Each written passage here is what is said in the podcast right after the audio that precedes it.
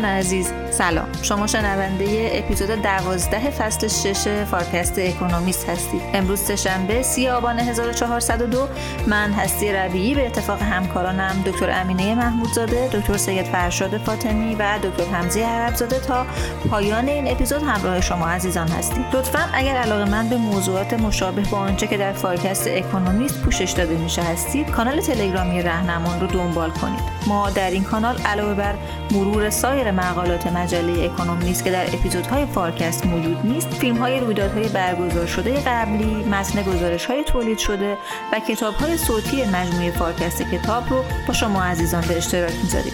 لطفا ما رو دنبال کنید و به دوستانتون هم معرفی کنید.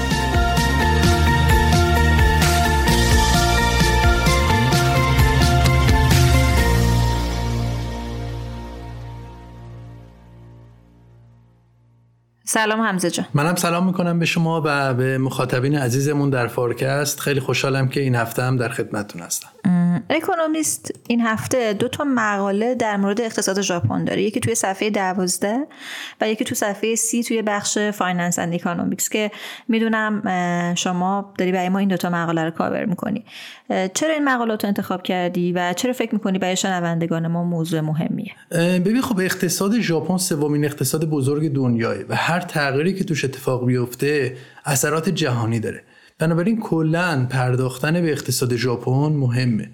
ولی از این گذشته اقتصاد ژاپن یک سری ویژگی های خیلی خیلی خاص و منحصر به فردی داره که پرداختن بهش رو جذاب می‌کنه. حالا من سعی می‌کنم تو حرفام به این سری به یک سری از این ویژگی های خاص اشاره کنم. خب داستان این دوتا مقاله چیه؟ ببین دکتر نیلی چند هفته پیش توی مقاله‌ای که در مورد اقتصاد چین بود به طور خلاصه به دهه از دست رفته ژاپن اشاره کردن. داستانم این بود که در دهه 80 اقتصاد ژاپن رشد سریعی داشت. بعد از اون از اوایل دهه 90 با ترکیدن حباب اقتصاد و سقوط بازار سهام این کشور ژاپن برای سه دهه وارد یک دوره طولانی شد که مشخصهای اصلیش رکود و پایین اومدن رشد اقتصادی بود و از طرف دیگه هم تورم های پایین و بعضا منفی. خب از اون موقع تا حالا هنوز اقتصاد ژاپن نتونسته به اون دوره شکوفایی خودش برگرده و دچار نوعی خمودگی و محافظه کاری و ایستایی شده. ببین با اینکه اقتصاد ژاپن همچنان اقتصاد قدرتمندیه و هنوز هم سومین اقتصاد بزرگ دنیاه ولی خب رشد این اقتصاد حتی در مقایسه با اغلب کشورهای توسعه یافته رقم عدد پایینیه. داستان این مقاله اینه که الان یک خوشبینی نسبت به اقتصاد ژاپن به وجود اومده و البته ما باستاب این خوشبینی رو مثلا در بازار بورس ژاپن می‌بینیم.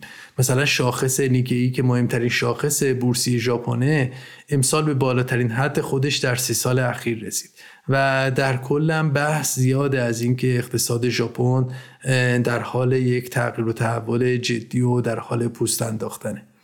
ببین البته نکته اینه که در سی سال اخیر این اتفاق زیاد افتاده که خوشبینی های نسبت به اقتصاد ژاپن به وجود اومده ولی هر بار این خوشبینی ها آخرش به دلسردی ختم شدن و سوال اکونومیست این مقاله اینه که آیا این دفعه وضعیت فرق می‌کنه یا باز هم اقتصاد ژاپن ناتوان میشه از اینکه از این دوره رکودش در بیاد و باز هم تحلیلگرها و سرمایه گذارها رو ناامید می‌کنه؟ حالا قبل از اینکه بحث رو بدیم یه نکته هم میگم جالبه. یک بحثی که اکونومیست بهش اشاره می‌کنه اینه که اون زمانی که اقتصاد ژاپن وارد رکود شد این هم حوالی دهه 90 یه اقتصاددان خیلی معروف ژاپنی به اسم آوچی ماسایکو گفته بود که برای بازگشت اقتصاد ژاپن به دوره شکوفاییش نیاز به یک تغییر نسل وجود داره.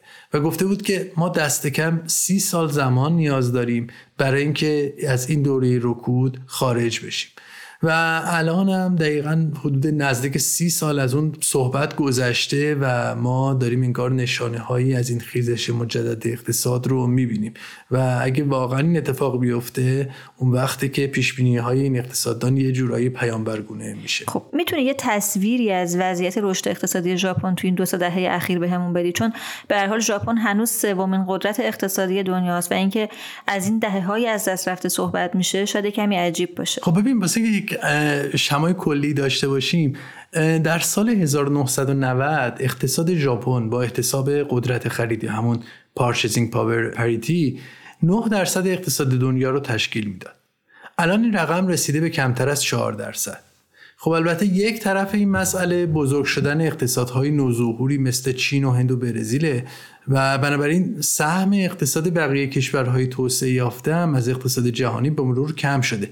ولی خب شاید به ندرت به اندازه کاهشی که ما در مورد ژاپن می‌بینیم. یعنی به عبارت دیگه رشد اقتصادی ژاپن حتی نسبت به اکثر کشورهای پیشرفته و توسعه یافته هم پایین تر بوده. فکر کنم اگه به دو دهه اخیر نگاه بکنیم در بین کشورهای OECD شاید معدود کشورهایی مثل ایتالیا و پرتغال باشن که در مجموع رشدشون از ژاپن کمتر بوده. حالا شاید یه مقایسه هم با اقتصاد آمریکا بکنیم بد نباشه. ببین GDP سرانه ژاپن بازم بر اساس قدرت خرید purchasing power parity دارم میگم در سال 1990 81 درصد آمریکا بود. ولی امروز این نسبت شده 64 درصد. خب معنی این چیه؟ معنیش اینه که به طور متوسط قدرت خرید یک شهروند ژاپنی در سال 1990 80 درصد یک شهروند آمریکایی بود. ولی الان قدرت خریدش شده 64 درصد یک شهروند آمریکایی. یعنی به طور خلاصه قدرت اقتصادی ژاپن از سال 1990 نسبت به اغلب کشورهای توسعه یافته اون زمان در حال نزول بوده. حالا این هم جالبه که اضافه کنم طبق برآوردی و پیشبینی که بانک گلدمن ساکس کرده تا سال 2050 اقتصاد ژاپن دیگه جزو 5 تا اقتصاد اول دنیا نخواهد بود و تا سال 2075 حتی این کشور دیگه جزو 10 تا اقتصاد بزرگ دنیا هم نخواهد بود. حالا مسئله اقتصاد ژاپن چی بوده که این همه سال با مشکل رکود و تورم منفی روبرو بوده؟ خب ببین مشکل اصلی اقتصاد ژاپن اینطور که اکونومیست میگه مسئله ایستایی و لختی و نبوده تحرک و داینامیک بوده. خب ما این رو در جنبه مختلف اقتصاد این کشور می‌بینیم. مثلا ما همین لختی و ایستایی رو در وضعیت قیمت ها و دستمزدها می‌بینیم. ببینید در سه دهه اخیر ژاپن دستکم در بین کشورهای OECD کمترین تورم رو داشته. حتی در بسیاری از سالها تورم توی این کشور منفی بوده. خب تورم پایین و حتی منفی خودش نشونه پایین بودن تقاضاه. و البته خود تورم منفی هم یا تورم خیلی پایین هم خودش منجر به کاهش بیشتر تقاضا میشه. چون تورم منفی میاد خودش رو در تورم انتظاری نشون میده و بنابراین مصرف کننده این چشمانداز رو پیدا می‌کنه که قیمت ها قرار پایین بیاد و بنابراین مصرفش رو به تاخیر میندازه. یعنی همونطور که تورم بالا موجب بیثباتی اقتصاد میشه و صدها مشکل درست می‌کنه که ما تو کشور خودمون به اندازه کافی مشکلات رو لمس کردیم از اون طرف داستان تورم های نزدیک به صفر و منفی هم می‌تونه به خاطر تأثیری که بر تقاضا می‌ذاره مشکل ساز باشه. واسه همین هم می‌بینیم که در دو سال اخیر تورم برای اکثر کشورهای توسعه یافته تبدیل به مشکل شده در حالی که در ژاپن یک جورایی بالا رفتن تورم به عنوان یه اتفاق بعضا مثبت تلقی شده. البته این هم بگم که تورم ژاپن توی این دو سال که بالا رفته تو اوج خودش رسیده به 4 درصد. الان هم فکر کنم نزدیک 3 درصده یعنی اوج تورم ژاپن تازه شده تورمی که در خیلی از کشورها به عنوان تورم هدف گذاری شده یا تورم تارگت بانک مرکزی تلقی میشه. خب پس در واقع پایین بودن طولانی مدت تورم تو ژاپن یه جورایی باستاب دهنده پایین بودن مصرف تو اقتصاد این کشور. یعنی یه جورایی تقاضا نسبت به عرضه تو این کشور پایین تر از بقیه کشورهای OECD. درسته؟ آره دقیقا. ما همین موضوع رو یه جور دیگه هم می‌تونیم ببینیم. ببین حساب جاری یک کشور یا کارنت اکانت به ما میگه که میزان مصرف کل شامل هزینه های دولت و مصرف خانوار و سرمایه گذاری نسبت به کل تولید یا عرضه چه وضعیتی داره اگه حساب جاری یک کشور مثبت باشه به این معنیه که در کل مصرف اون کشور پایین تر از میزان تولیده و کشور در کلیتش داره پس انداز می‌کنه. اگه حساب جاری کشور منفی باشه برعکس یعنی اون کشور در کل میزان سرمایه گذاری و هزینه دولت و مصرف خانوارش بیشتر از کل تولیداتشه و بنابراین یه جورایی داره وام می‌گیره قرض می‌گیره داره انگار از آینده می‌خوره. معمولا تو کشورهای توسعه یافته که بازار مالیشون به بقیه دنیا مرتبطه و بانک های مرکزیشون هم تا حد زیادی مستقل از دولتن بین کسری بودجه و ناترازی حساب جاری یک رابطه ای وجود داره. چون تو این کشورها کسری بودجه عموما از طریق انتشار اوراق قرضه فاینانس میشه و خب سرمایه گذاری خارجی هم میان بخشی از این اوراق رو می‌خرن و عملا سرمایه خارجی وارد اقتصاد میشه و بنابراین کسری بودجه خودش یه عاملی میشه برای منفی شدن حساب جاری یا مثبت شدن حساب سرمایه. حالا اگه به عدد و رقم نگاه کنیم معمولا در کشورهای توسعه یافته ما این همبستگی بین حساب جاری و بودجه دولت رو می‌بینیم.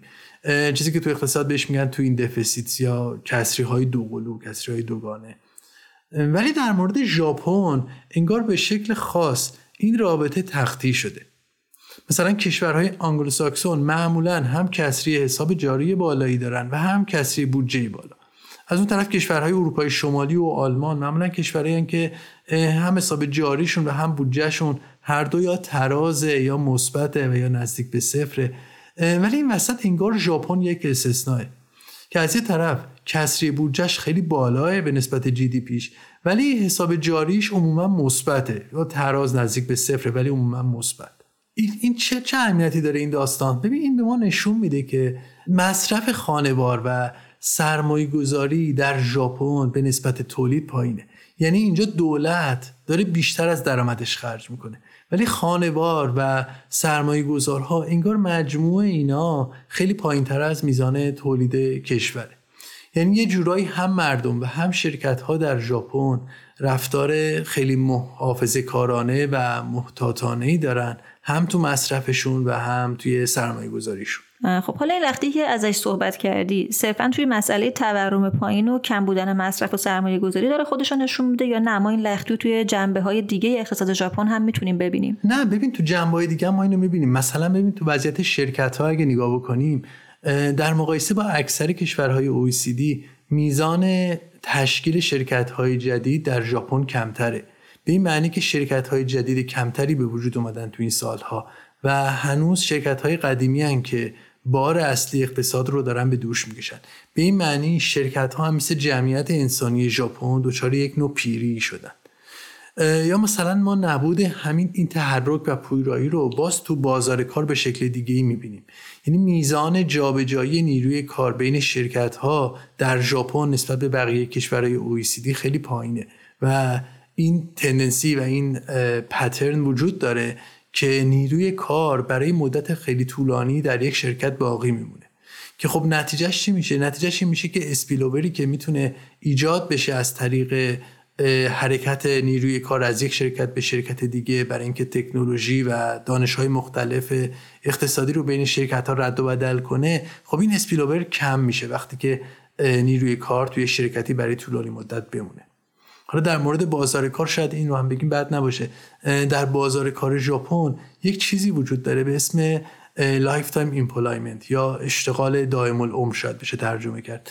این lifetime employment البته یک قرارداد رسمی نیست. بیشتر به شکل یک هنجار و یک قرارداد غیر رسمی در بازار کار ژاپنه و یک جورایی ریشه داره در فرهنگ ژاپن یه جور ریشه داره در فرهنگ وفاداری و تعهد.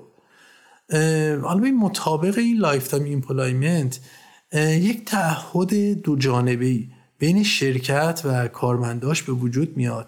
که طی اون یک نفر گاهاً میشه که در یک پست مشخصی اولین کارش رو توی شرکت شروع می‌کنه و بعدم در همون پست و در همون شرکت میمونه تا بازنشست بشه. توی همین دوره البته خب به مرور دستمزدش بالا میره. یه آماری می‌دیدم که جالب بود. میگفتش که در بین افراد با سن 50 تا 59 سال سن که البته این در مورد کسایی که تو شرکت های بزرگ ژاپن مشغولیت دارن ببین بین این جمعیت نزدیک به چهل درصدشون هیچ وقت کارشون عوض نکردن. یعنی چهل درصد کارمنده این شرکت های بزرگ اولین و آخرین تجربه کاریشون یکی بوده. و تا آخر تو همون شرکتی که اون شروع کردن موندن تا بازنشست میشن. خب این مسئله که واقعا هم یه جوری مختص بازار کار ژاپنه یه مزایایی داره. مثل اینکه فرض کن منجر به این میشه که فرد احساس تعلق و وفاداری زیادی به شرکتش داشته باشه یه جور ارقی داشته باشه به شرکتش و بنابراین بیشتر خودش رو وقف کارش بکنه و انرژی بیشتری بذاره. یا از طرف دیگه خب یه جور امنیت خاطر رو برای کارمندا ایجاد می‌کنه که خیلی از بابت بیکاری نگرانی نداشته باشن. ولی از اون طرف هم یک لختی به بازار کار میده و موجب میشه که شرکت ها سختتر بتونن به شوک های اقتصادی واکنش بدن. و از طرف دیگه هم همونطور که گفتیم انتقال دانش و تجربه رو از یک شرکت به شرکت دیگه کم می‌کنن. یعنی نهایتا این مدل بازار کار ژاپن خودش شکل دیگه از همون لختی و ایستایی که بهش اشاره کردیم. خب اگه اجازه بدی برگردیم به داستان اصلی مقاله. چه چیزی باعث شد که یه عده به احیای اقتصاد ژاپن امیدوار بشن؟ چه تغییر خاصی الان تو اقتصاد ژاپن اتفاق افتاده؟ ببین چند تا علت و اتفاق با هم و همزمان بودن. بخشی از اینا هم به شوکای خارجی برمیگردن بعضی هم درونزان و اتفاقی که در داخل خود ژاپن داره میفته خب یکی از این موارد که بحث مهمیه به همون بحث قیمت ها و تورم برمیگرده. خب گفتیم که ژاپن برای سه دهه تورم خیلی پایین داشته نزدیک به منفی یا منفی. ولی الان چیزی که می‌بینیم اینه که در 18 ماه اخیر تورم به طور مداوم بالای دو درصد بوده. گفتیم مثلا یک جاهایی به 4 درصد رسید. که خب برای ژاپن این عدد عدد بزرگیه. خب علت عمده این تورم به بیرون مرزهای ژاپن برمیگرده و به مسئله زنجیره تامین جهانی و رشد قیمت ها در کل دنیا مربوطه. ولی خب همین تورمی که به ژاپن از بیرون تحمیل شده یک تاثیر روانشناختی داشته و روی قیمتگذاری شرکت ها و یک جورایی منجر به یک نوع تغییر رویه و تغییر رفتار شده هم از بابت مصرف کننده ها و هم از طرف شرکت ها خب ببینید چون برای مدت های طولانی تورم پایین بوده انتظار مصرف کننده ها این بوده که قیمت ها نباید تغییر بکنه. بعد این خودش رو روی رفتار شرکت ها هم نشون داده و شرکت ها به مرور این تصور رو پیدا کردن که افزایش قیمت به از دست دادن مشتریاشون منجر میشه. ولی خب الان اتفاقی که افتاده اینه که به خاطر این تورمی که به اقتصاد ژاپن تحمیل شده به مرور این ذهنیت و این رفتار داره عوض میشه. حالا اگه به داده هم نگاه کنیم می‌بینیم که تا دو سه سال پیش سالانه فقط مثلا فرض کن نزدیک 50 تا 60 درصد از کالا قیمتشون افزایش پیدا می‌کرد. نزدیک 40 تا 50 درصد کالا هم قیمتشون کاهش پیدا می‌کرد. ولی در دو سه سال اخیر این مسئله کاملا تغییر پیدا کرد و مدام تعداد کالاهایی که در اون افزایش قیمت اتفاق افتاده بیشتر شده. در سال گذشته در بیشتر از 90 درصد از کالاها تو ژاپن ما شاهد افزایش قیمت بودیم. خب این افزایش قیمت ها هم تا حد کمی میاد خودش رو تا حدی خودش میاد در رشد دستمزد ها هم نشون میده. و البته اینم بگم که هم حالا بعدا هم شاید بیشتر راجبش صحبت بکنیم ولی همچنان رشد دستمزد ها توی ژاپن کمتر از تورم بوده. یعنی هنوز دستمزد ها متناسب با تورم بالا نرفتن. ولی خب این پیش هم وجود داره که در سال آتی در جلسه ای که قرار بین نماینده اتحادیه کارگری و کارفرماها تشکیل بشه ظاهرا قرار بر اینه که دستمزدها بالاتر بیاد و مطابق بشه با تورم و افزایش قیمت ها و خود این رشد دستمزدها باز خودش تحرک جدیدی رو به اقتصاد ژاپن وارد می‌کنه. حالا یه مسئله دیگه هم که باز برای ژاپن یک شاید بشه گفت شوک یا اتفاق برونزا بوده به مسئله تنش های ژئوپلیتیکی بین آمریکا و چین برمیگرده. خب یه زمانی آمریکا ژاپن رو به چشم رقیب اقتصادی می‌دید. ولی الان این نگاه تحت تاثیر تنش های آمریکا با چین و غرب به شکل کل با چین تغییر کرده و عملا داره ژاپن رو تبدیل می‌کنه. ژاپن تبدیل شده به یک متحد مهم برای آمریکا و غرب و الان واقعا برای آمریکا توسعه و رشد اقتصادی ژاپن و تبدیل شدن ژاپن به یک شریک تجاری مهم اهمیت پیدا کرده. خب ما تو قسمت قبلی هم به این داستان اشاره کردیم که تحت تاثیر جنگ ژئوپلیتیکی و تنش های ژئوپلیتیکی بین آمریکا و چین و غرب و چین کشورهای غربی کم کم تلاش کردن که outsourcing شون رو ببرن به کشورهای دیگه آسیای شرقی و از چین خارج بکنن. خب این یک جور externality و یک امر یه اتفاقی یک اتفاقی که به شکل مثبتی کشورهای دیگه آسیای شرقی و از جمله ژاپن دارن تجربهش می‌کنن و یک جورایی این تنش های ژئوپلیتیکی انگار به نفع این کشورها داره تمام میشه. خب این عواملی که تا الان در موردشون صحبت کردی تا حد زیادی برونزا بودن. چه عوامل درونزایی تو بهتر شدن چشم انداز اقتصاد ژاپن نقش داشتن؟ ببین مثلا سرمایه گذاری در ژاپن در حال رونق گرفتنه. دست کم از سال 1983 به بعد که ما براش آمار داریم هیچ وقت تعداد طرحهای سرمایه گذاری به اندازه امروز نبوده. خب اینجا حمایت های دولتی به خصوص از طریق سیاست گذاری صنعتی اینداستریال پالیسی نقش مهمی ایفا کرده. درست مثل همون سیاست هایی که قبلا هم اشاره کردیم توی قسمت های قبلی فارکست که تو آمریکا، اروپا، چین و سایر کشورها در حال انجامه و دولت ها تلاش کردن که از یک سری صنایع استراتژیکشون حمایت بکنن. همین داستان ما تو ژاپن هم داریم. یعنی دولت ژاپن هم شروع کرده به حمایت از یک سری صنایع استراتژیکش مثل صنایع نیمه هادی و صنایع محیط زیستی. حالا به یه مثالم بزنم. مثلا دولت ژاپن تعهد کرده که سالانه معادل نزدیک به 13 میلیارد دلار که میشه حدود 13 درصد جی دی پیش رو روی صنایع سبز هزینه کنه. خب از طرف دیگه دولت اومده روی صنایع نظامی هم سرمایه گذاری کرده و هزینهاشو بالا برده و و خب اینا همش منجر به افزایش تشویق سرمایه گذاری شده. یا مثلا سیاست دیگه ای که دولت اومده در پیش گرفته و در افزایش سرمایه گذاری موثر بوده این بوده که دولت اومده از طریق مشوق های مالیاتی پسنداز کننده ها رو تشویق کرده که پولشون رو سرمایه گذاری کنه. حالا همه این داستان ها همزمان شده با یک تغییر نسلی در ژاپن. کم کم یک نسل جدیدی داره تو اقتصاد ژاپن داره اقتصاد ژاپن رو به دست می‌گیره که خب خاطره زیادی از بحران 1990 ندارن.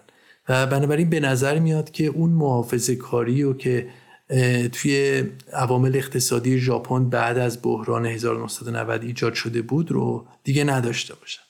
الان متوسط سن سی او های شرکت هایی که در ایندکس نیکی هستند در یک دهه اخیر دوازده سال کم شده. خب این نشون میده از یک تغییر نسلی در اقتصاد ژاپن.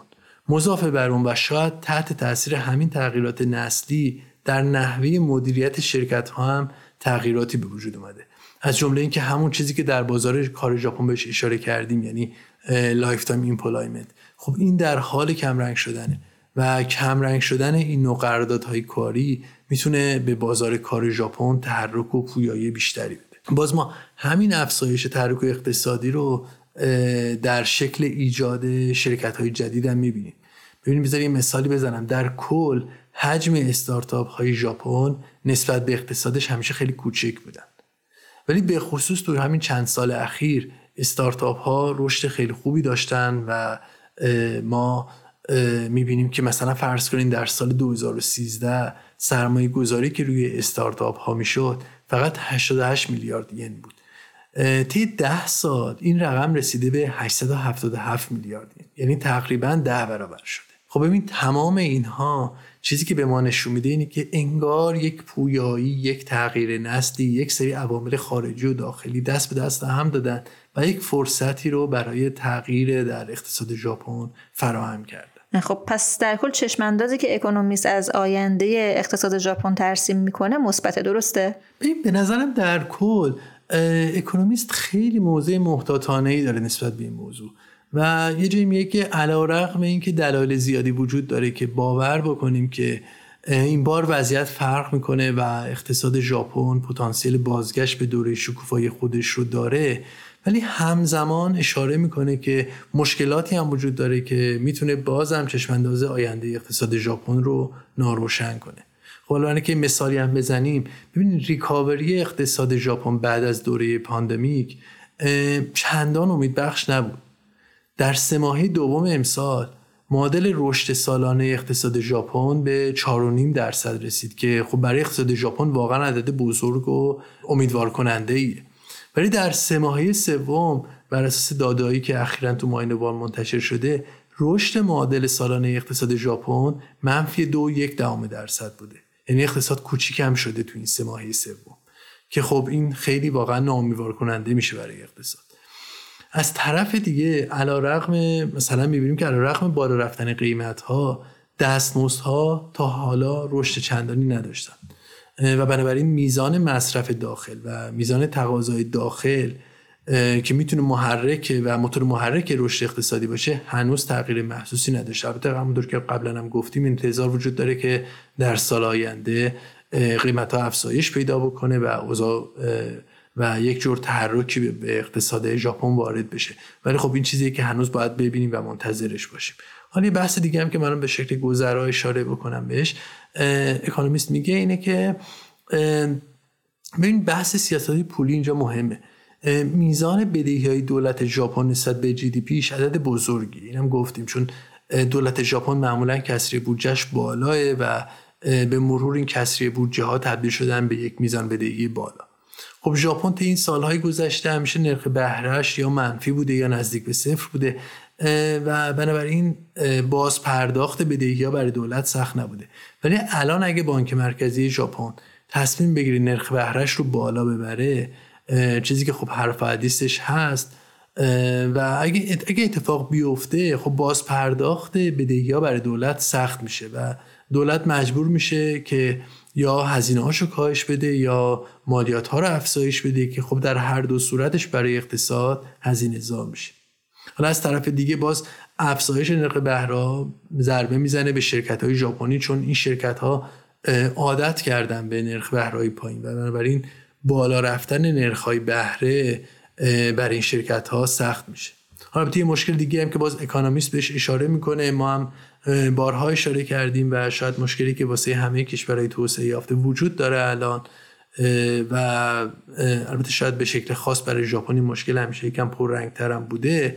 مسئله پیر شدن جمعیتیه. خب این مشکل در جای خودش وجود داره و بازم یکی از مسائلی که ممکنه برای چشمانداز آینده ژاپن خوب نباشه. خب حمزه جان چون وقتمون هم داره تموم میشه میشه خواهش کنم جمع‌بندی کنی؟ ببین در کل حرف اکانومیست اینه که مجموع شرایط داخلی و خارجی از جمله تغییرات نسلی، تغییرات ژئوپلیتیکی و شوک‌های قیمتی و همچنین تغییرات نهادی که در ژاپن در حال وقوعه این بستر رو مهیا کرده واسه این کشور که شکل اقتصادش رو تغییر بده و بتونه بار دیگه به دوره درخشش برگرده و به اقتصادش یک پویایی و تحرکی بده. اینکه بتونه یا نه چیزیه که ما در آینده شاهدش خواهیم بود و هم به عوامل خارجی بستگی داره و هم به اینکه سیاستگزارهای اقتصادی تا چند تازه می‌تونن از این فرصت استفاده بکنن. ولی خب چیزی که به نظر قطعی میاد اینه که دست کم همچین بستری برای تغییرات در حال حاضر به وجود اومده. هنر سیاست گذارم اینه که در همین پیچ ها فرمون رو درست بپیچونه و بتونه از امکانات و پتانسیل ها استفاده بکنه. ممنونم حمزه جان. خیلی ممنونم از شما. گفتگوی بعدی رو با دکتر سید فرشاد فاطمی در مورد پرونده ضد انحصار گوگل انجام دادم. همراه ما بمونید.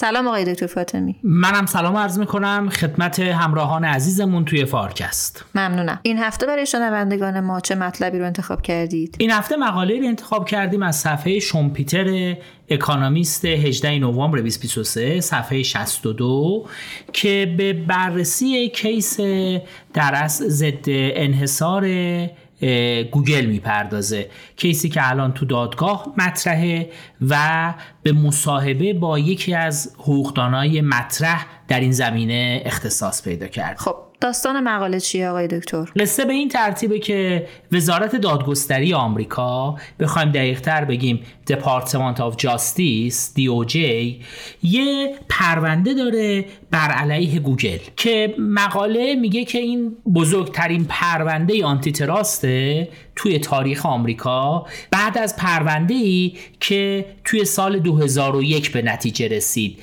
و بر علیه مایکروسافت بود اون case ضد انحصار قبلی و این پرونده پرونده خیلی خیلی مهمیه و عملا هرچند که هنوز توی رسانه به اندازه پرونده مایکروسافت طوفان به پا نکرده منتها ابعاد پرونده می‌تونه به همون بزرگی باشه. و مقاله میگه که همه داستان هم برمیگرده به اینکه آقای آمیت متا قاضی که پرونده زیر دست اونه نهایتا به چه ترتیب رأی بده؟ تو همین راستا این مقاله اکانومیست متمرکز روی مصاحبه ای که مجله Vanity Fair با دیوید بویس کرده. و تو اون مصاحبه دیوید بویس به عنوان فردی معرفی میشه که مایکروسافت را از بین برده. میگه the man who ate Microsoft. یعنی تو اون پرونده مهم مایکروسافت شکست داده مجله رفته سراغ دیوید بویس و داره تلاش می‌کنه از دید اون به این پرونده نگاه بکنه. خب آقای دکتر این آقای بویس چه نقشی تو پرونده مایکروسافت داشته و الان چه نقشی داره؟ آقای بویس یه background خیلی رنگارنگ داره.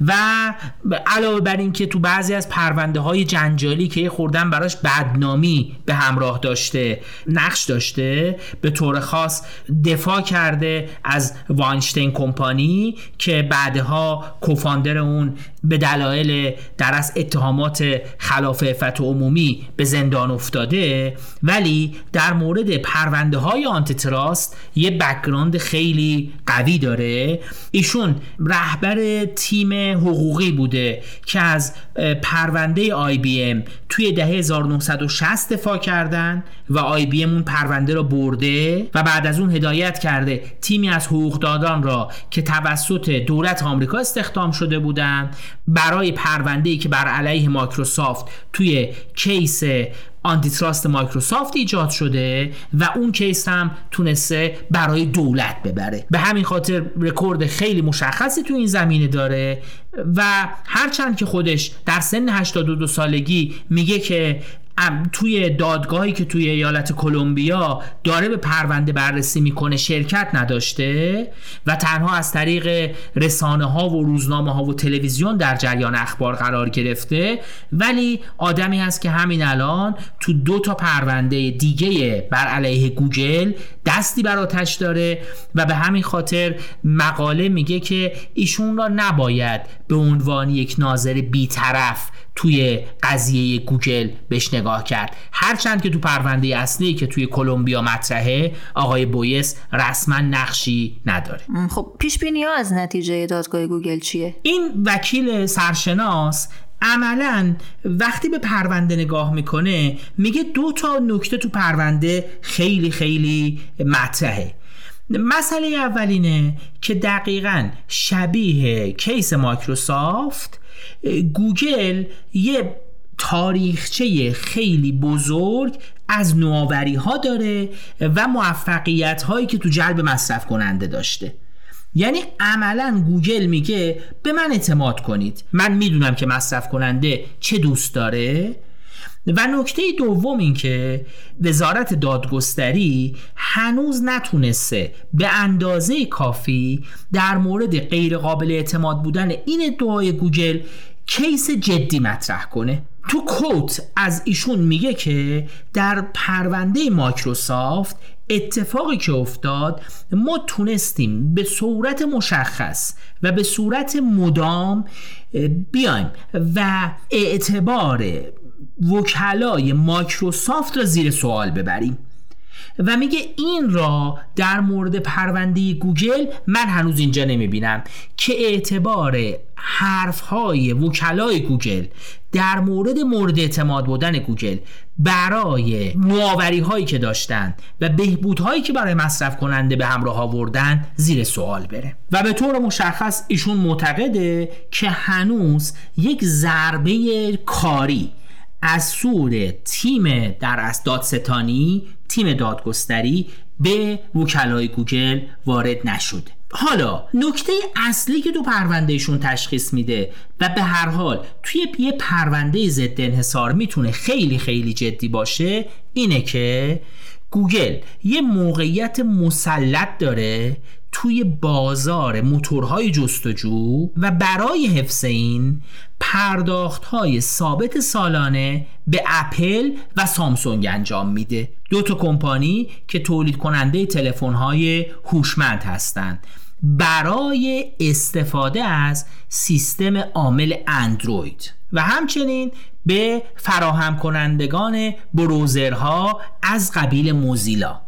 برای اینکه مطمئن بشه روی دیوایس ها و همچنین توی بروزرهای اینترنت گوگل به عنوان موتور جستجوی پیشفرض قرار گرفته.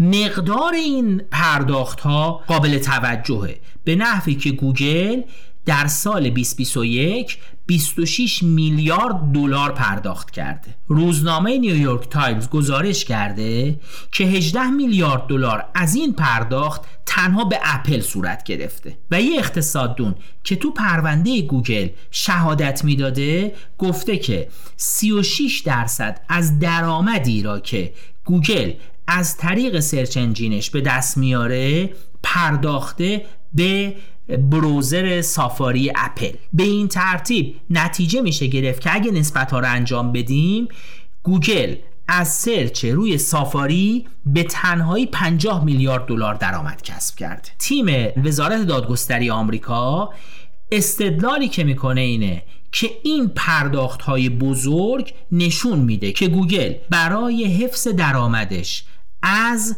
تبلیغات دیجیتالی که روی این فضاها انجام میده پرداخت های بالایی انجام میده با این هدف که امکان ورود رقبا را به این فضا ببنده.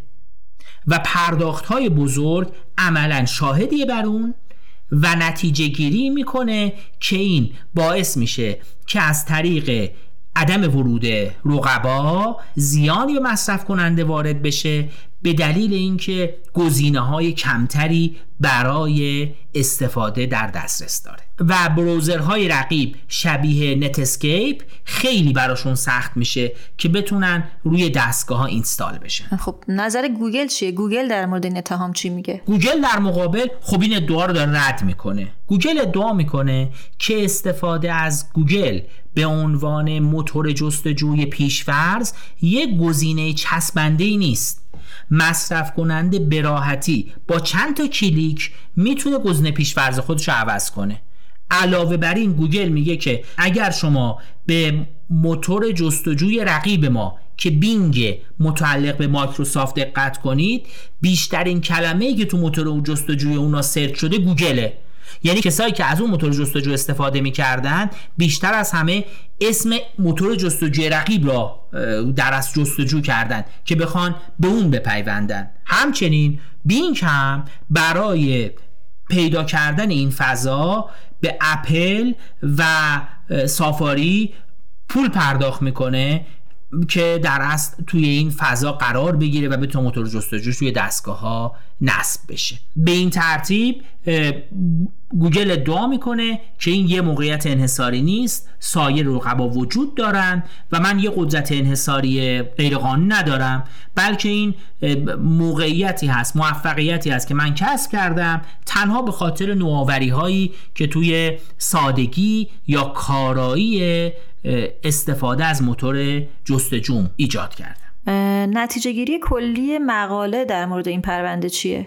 نکته ای که مهمه اینه که نتیجه این پرونده احتمالا به همون اندازه یا حتی بیش از اون که تابع ابعاد اقتصادی رفتاری انحصارگر باشه یا یه کمپانی که قدرت بازاری خیلی خیلی زیادی داره تابع فرایند حقوقی طی شده است. بویس میگه این پرونده antitrust یا کلا پرونده های antitrust یه بخشیش یه morality play ه یه نمایش اخلاقیه که توی اون دو طرف دعوا حقوقدانا و وکلای دو طرف تلاش می‌کنن اعتبار ادعاهای طرف مقابلشون از بین ببرن.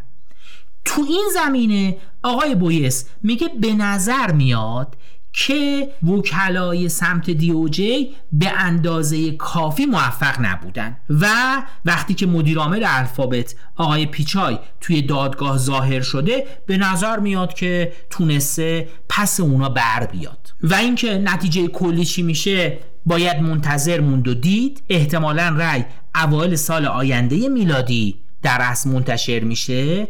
ولی نتیجه دادگاه حتما روی کیس های بعدی تاثیر قابل توجه خواهد داشت.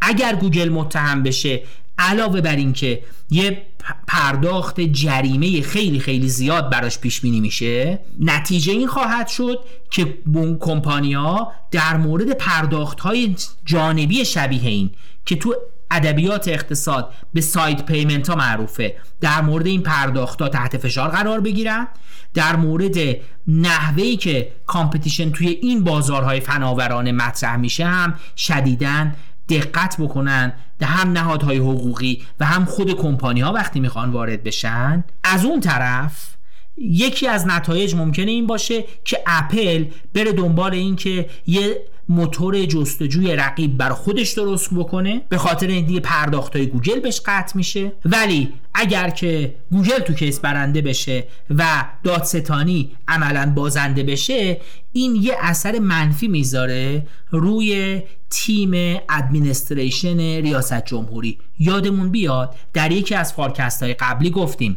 به نظر میاد administration موجود آمریکا خیلی داره سرمایه گذاری می‌کنه روی توسعه رقابت و روی محکوم کردن کمپانی هایی که قدرت بازاری بالا دارن.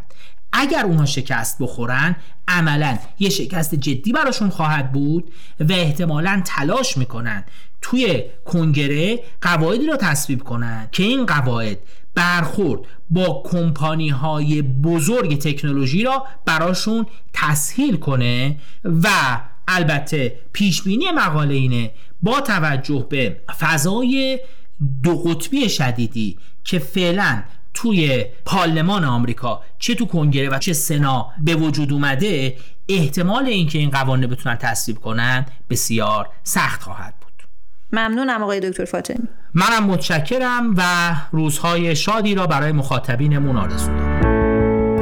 گفتگوی بعدی رو با دکتر امینه محمودزاده در مورد چشمانداز تورم جهانی انجام دادم. همراه ما بمونید.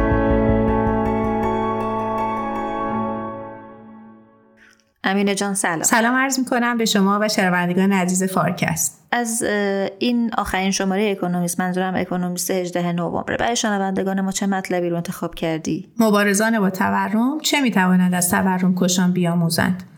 مقاله روی ماهیت ظریف و چند وجهی چشمانداز تورم جهانی تاکید می‌کنه. چالش های متنوعی که ده تا کشور عضو OECD برای مبارزه با تورم باهاش مواجهن و مثال می‌زنه و تاثیر متقابل سه تا مفهوم روی مسیر تورم و با مقایسه وضعیت این کشور رو به ما نشون میده. سیاست های اقتصادی، تجربیات تاریخی و انتظارات عمومی. ممکنه کابوس تورم تموم بشه؟ اگه به شاخصا نگاه کنیم به نظر می‌رسه اوضاع بهتر شده. تو کلوپ کشورهای ثروتمند عضو OECD تورم قیمت مصرف کننده از بالاترین رقمی که توی اکتبر 2022 تجربه کرده بود ده و هفته رسیده به 6 و دو دهم توی سپتامبر امسال. و رشد دستمزدها هم کاهش پیدا کرده. توی برخی از کشورها مثل آمریکا و بریتانیا وضعیت یه مقداری دلگرم کننده تر هم هست. به نظر می‌رسه که سرمایه گذارا هم اینو باور کردن. قیمت سهام در حال افزایشه و شاید اونا امیدوارن که به تعادل قبلی برگردن و بانکهای مرکزی نرخ بهره رو بخوان بیارن پایین. با این حال همه چی ممکنه به این خوبی پیش نره. اکانومیست خودش یه معیاری ساخته بهش میگه سنگر تورم.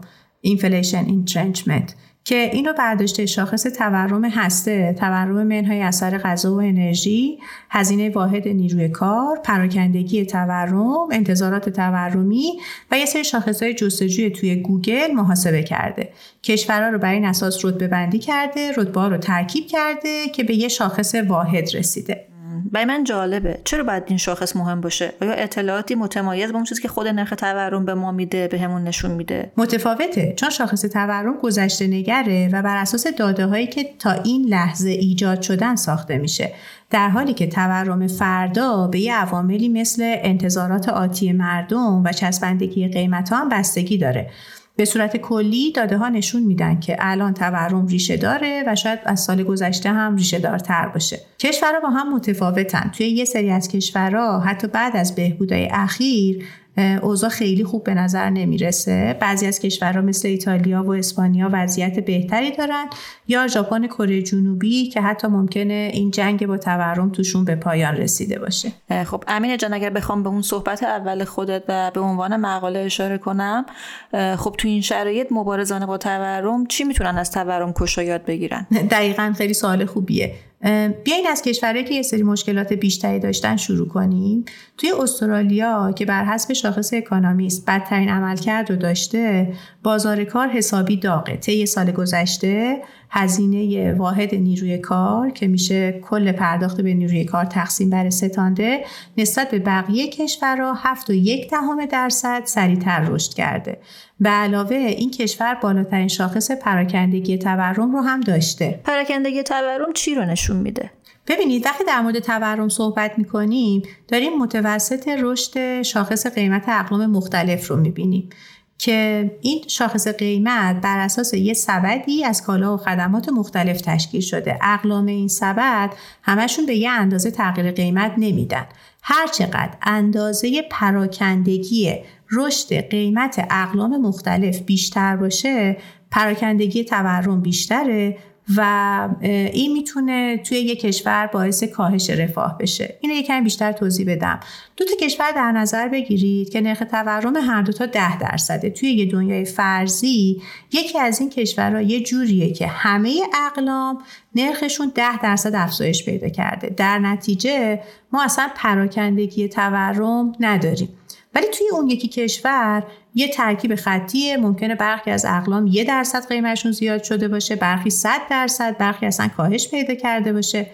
بنابراین شاخص پراکندگی تورم توی این کشور دوم بیشتره. چرا اثر رفاهی منفی داره؟ چون قیمت نسبی اقلام در قیاس با همدیگه داره تغییر می‌کنه و این باعث میشه که مصرف کننده ها و تولید کننده ها گیج بشن که چی بخرن و چی تولید کنن و به چه قیمتی دفعه بعد بخوان عرضه کنن. و اینا هزینه های اجتماعی تورم رو می‌بره بالا. البته تعریف اکانومیستی که متفاوت بود. اومده بود سهم اقلامی که رشد سالانه بالای دو درصد داشتن رو حساب کرده بود ولی مفهوم یکیه. برگردیم به ادامه بحث. سایر کشورهای انگلیسی زبان مشکلات متفاوتی دارن نسبت به استرالیا. داده هایی که انتظارات مردم از تورم و اندازه گیری می‌کنن نشون میدن که کاناداییان نگران اینن که قیمت مصرف کننده تو سال آینده 57 درصد افزایش پیدا کنه که خب بیشترین رقمه توی این نمونه دهتایی که مقاله انتخاب کرده. و خیلی جالبه که این خودش رو توی جستجوی گوگلشون هم نشون میده و دائم کلمات مرتبط با تورم رو دارن جستجو می‌کنن. کشور آمریکا هم توی هر کدوم از معیارهایی که اکانومیست معرفی کرده نه خیلی بده و نه خیلی خوب. اگه این مثالهایی که زدیم رو بذاریم کنار اطلاعاتی که در مورد سیاستگذاری این کشورها در دوره کووید داریم ممکنه یه ایده جالبی به ذهنمون برسه. چسبندگی مشاهده شده توی تورم ممکنه منعکس کننده اون محرک های مالی فیسکالی باشه که توی کشورهای انگلیسی زبان توی سالهای 2020 و 2021 انجام شده بوده و حدوداً 40 درصد سخاوتمندانه تر از سایر کشورهای ثروتمند بوده. به علاوه جنس این کمک های مالی هم فرق می کرده یعنی بیشتر متمرکز شده بودن روی پرداخت به تقاضا کننده ها مصرف کننده ها تا اینکه بخوان به کسب و کارا کمک بکنن. توجه داریم که اولی اثر بیشتری روی افزایش تقاضا و نتیجه تورم می‌تونه بذاره. این حرفی که دارم می‌زنم مستند به یه مقاله ای از برو بیانکی که نشون میدن چطور سیاست های انبساطی بودجه توی دوره کووید با تورم متعاقبش توی کشورهایی که از این بسته های سیاستی استفاده کردن مرتبط بوده. خب پس سیاست پولی چی؟ یه عامل خیلی مهمه دیگه سیاست پولیه. وقتی که کووید شروع پیدا کرد بانک های مرکزی آمریکا، استرالیا، بریتانیا و کانادا اینا به صورت متوسط یک واحد درصد نرخ بهره رو کاهش دادن که این دو برابر میزان کاهش توی سایر کشورهای ثروتمند دنیا بود. این اولا یه جور محرک بود برای اقتصاد که بخوان از اون رکود جلوگیری بکنن و ممکنه این محرک اضافی در اون زمان هزینهش تورم امروزی باشه که این کشورها دارن احساسش می‌کنن. یه پیده دیگه هم که توی برخی از این کشورها مشاهده شده بحث مهاجرته. مهاجران خیلی زیادی به کشور انگلیسی زبان وارد شدن که این توی کوتاه مدت به خاطر اینکه اثر می‌ذاره توی بازار مسکن و نرخ اجاره و نتیجه تورم می‌بره بالا می‌تونه اثرگذار باشه. مثلا این سری از تخمینات توی استرالیا نشون میدن که متوسط 500 هزار نفر مهاجر سالانه ای که این کشور گرفته به اندازه نیم واحد درصد تورمش رو افزایش داده. خب پس چرا یه سری از کشورها بهتر عمل می‌کنن این مسئله ممکنه به تاریخچه تورم تو این کشورها برگرده ژاپنیا انتظار دارن که قیمت تو سال آینده فقط یک درصد افزایش پیدا کنه. توی کره جنوبی مردم در مورد تورم تقریبا سرچ نمی‌کنن. قبل از کووید کشور ثروتمند آسیایی برای یه مدت زمان طولانی با تورم پایین زندگی می‌کردن که براشون این تورم پایین در واقع وضعیت طبیعی بود. در نتیجه تورمی که توی سال 2021 و 2022 اتفاق افتاد به نظر اونا یه پدیده تکرار شونده یا ماندگار نبود. مردم انتظار برگشت به اون روند بلند مدت رو داشتن و این خودش می‌تونه روی سرعت کاهش تورم و ماندگاری تورم پایین کمک کنه. در مقابل توی یک کشورهای مثل بریتانیا که توی سالهای 2008, 2011 و 2017 هم افزایش تورم رو تجربه کرده مردم ممکنه ذهنیت تورمی تری داشته باشن. یه دلیل دیگه هم می‌تونه شانس باشه. توی اروپا انتظارات تورمی نسبت به زمان اوج خودش خیلی کاهش پیدا کرده به صورت خاص توی ایتالیا و اسپانیا که داستان مثلا سیاست و شانس اینجا فکر کنم هر دو موثر بوده. افزایش قیمت انرژی اونجا کمتر اتفاق افتاده در نتیجه تورم انتظاری هم به اندازه سایر کشورها شدید نبوده. فرانسه یه جایی بین کشورهای انگلیسی زبان و آسیا قرار داره. داستان تو آلمان هم یه متفاوته.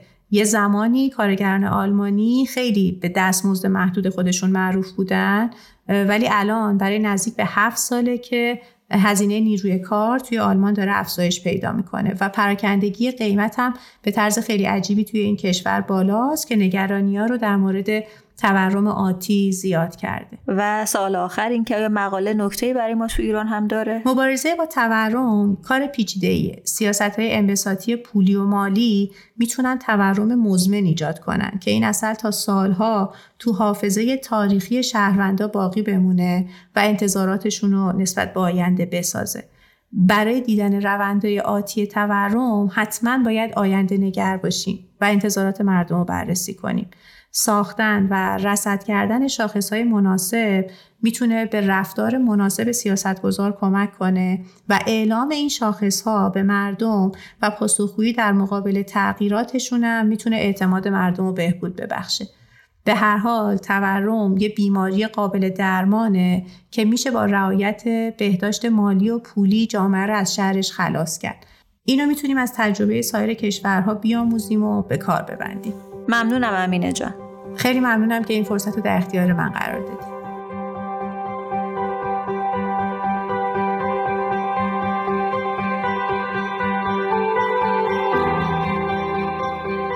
از اینکه شنونده یه اپیزود دوازده فصل شش فارکست بودید از شما بسیار ممنونم. لطفا اگر ما رو میشنوید و دوست دارید که بتونیم تولید فارکست رو به صورت منظم ادامه بدیم از هر روشی که براتون مقدوره چه اسپانسری و در واقع حمایت مالی چه پرداخت از طریق پلتفرم حامی باش یا پرداخت مستقیم از طریق شماره کارت اعلام شده در کپشن و یا حتی کمک به انتشار بیشتر محصولاتمون ازمون حمایت کنید. فارکست رو می‌تونید به صورت بندی شده و در قالب گروه محصولات مختلف با مراجعه به وبسایت رهنمان پیدا کنید یا ما رو در پلتفرم های مختلف پادگیر مثل کست باکس، گوگل پادکست، اپل پادکست و فیدیبو بشنوید و دنبال کنید. ضمن اگر دوست دارید از انتشار گروه محصولات فارکست و همینطور رویدادها و خدمات مختلف شرکت مشاور مدیریت رهنمان مطلع بشید ما رو از طریق کانال تلگرامی رهنمان دنبال کنید. اگر هم احیانا سوالی دارید که فکر می‌کنید ما در گروه فارکست یا شرکت مشاور مدیریت رهنمان می‌تونیم پاسخگوی اون باشیم ما رو در اینستاگرام و لینکدین دنبال کنید.